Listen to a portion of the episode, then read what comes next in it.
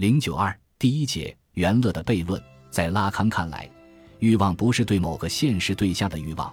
而是对他者及他者之欲望的欲望，而这个他者与他者之欲望原本就是一种欠缺。主体的欲望总是被这个他者及他者的欠缺规定着和限制着。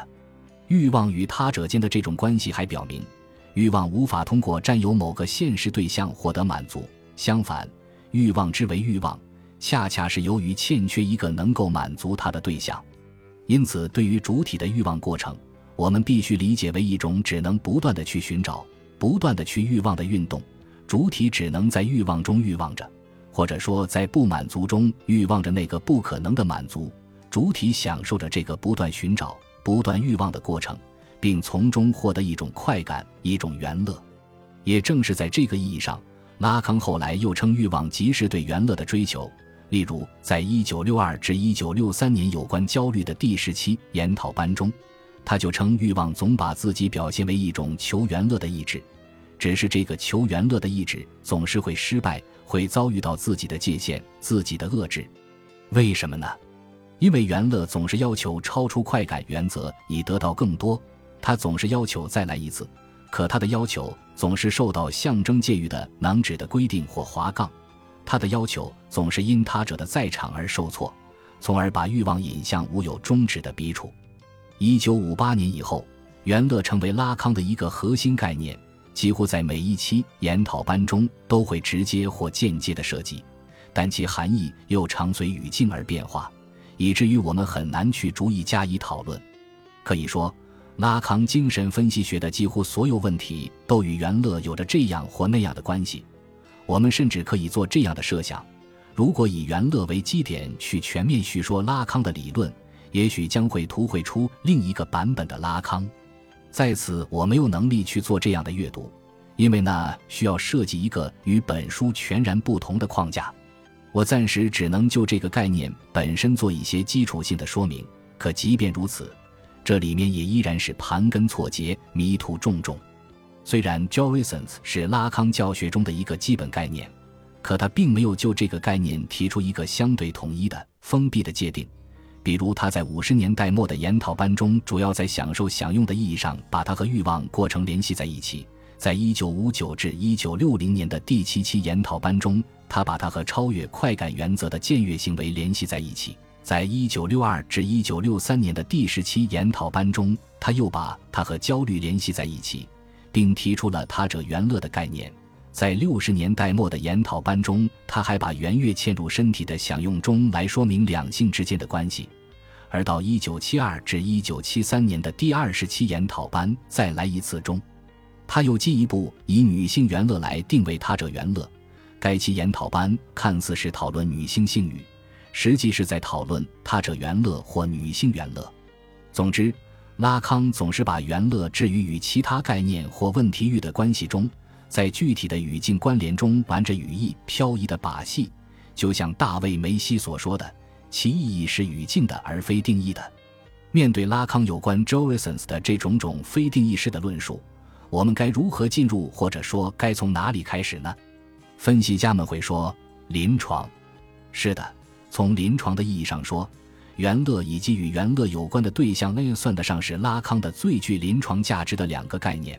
不论是在弗洛伊德有关杜拉、小汉斯、鼠人、狼人或施列伯的症状结构分析中，还是在拉康本人区分的神经症、精神病和导错的临床结构中，元乐与对象 A 都是弗洛伊德在《论反复无常》中描述的那种令人惊骇之物，都可以作为分析的瞄准点。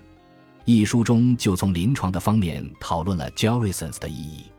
不过，我在此不打算这样做。我更倾向于拉康本人的理论化道路，虽然这条路走起来要踉跄得多。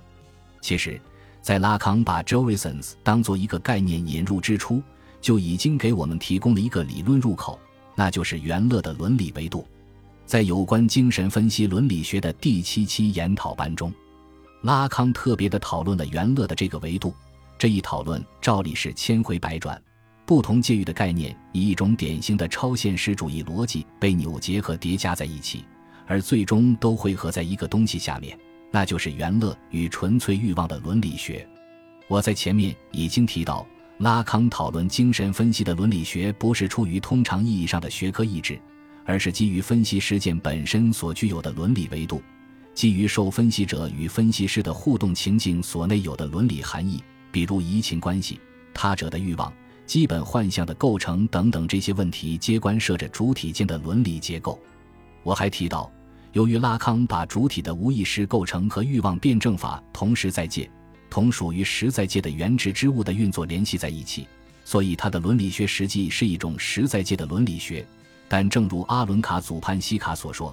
对于这个实在界的伦理学，不可以片面的理解为是有关实在界的伦理学，而应理解为依据在伦理事件中运作的实在界的维度来重心思考伦理学。这就是说，实在界在这里是作为一个认识论框架发挥作用的，其本身并不构成为精神分析伦理学的对象。它根本上是规定我们的伦理学思考的一种视线。按照拉康的理解，精神分析伦理实践的运作对象根本就是主体的欲望，并且这不是一般意义上由他者的欲望来规定的那种欲望，那种受到象征机器制约的欲望，而是一种纯粹的欲望，一种朝向原初实在界的原质之物的欲望，一种服从于求原乐意志的欲望。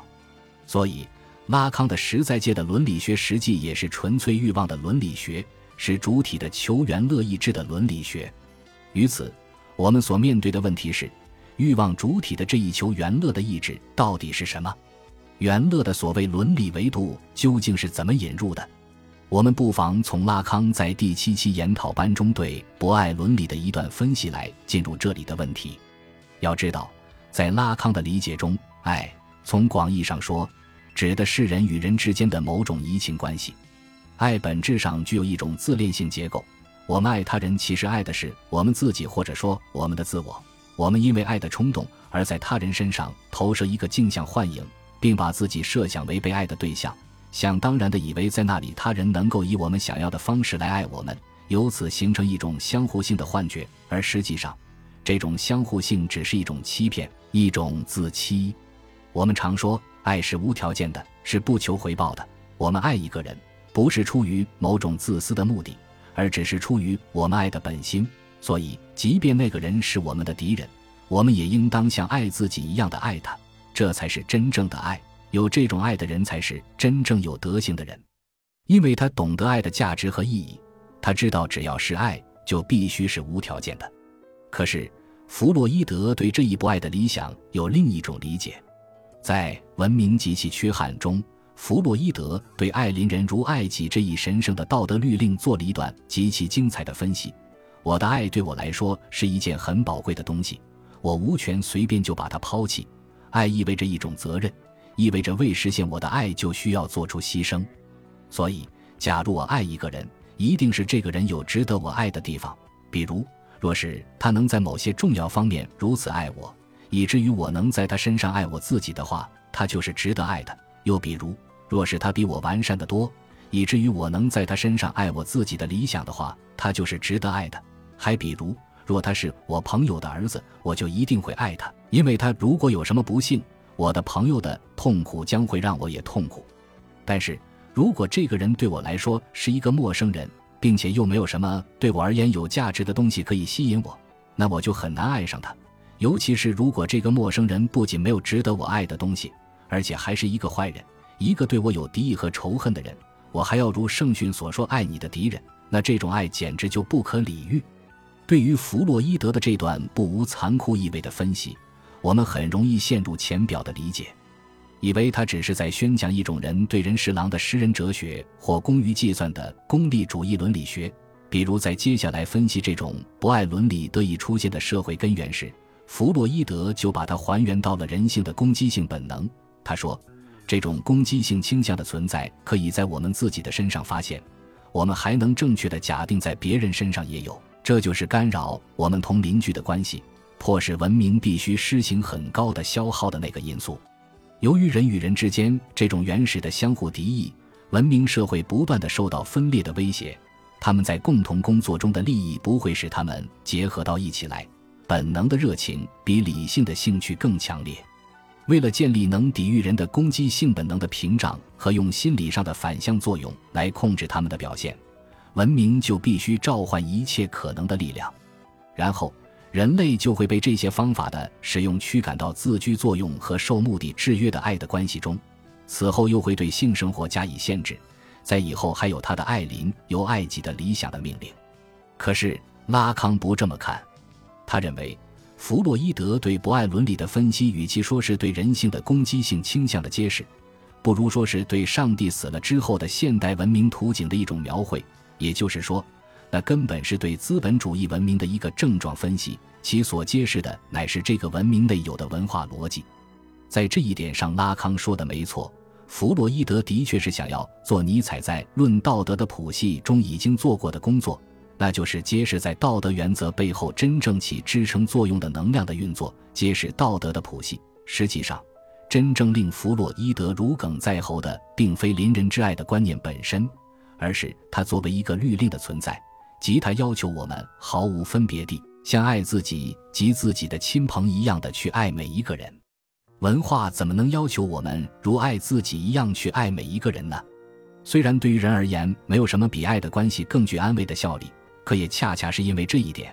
爱对于我们每个人才是真正宝贵的。我轻易的就把它施舍出去，那只会贬低爱的价值，尤其是那样做可能是极其危险的。因为一方面，我根本无法确定我的爱能否由此而得到同样慷慨的回报；另一方面，如果我就这样天真的把自己的爱奉献出去，我得到的更有可能不是被爱，而是我的爱被滥用，我会因此而成为爱的不确定性的牺牲品。本集播放完毕，感谢您的收听，喜欢请订阅加关注，主页有更多精彩内容。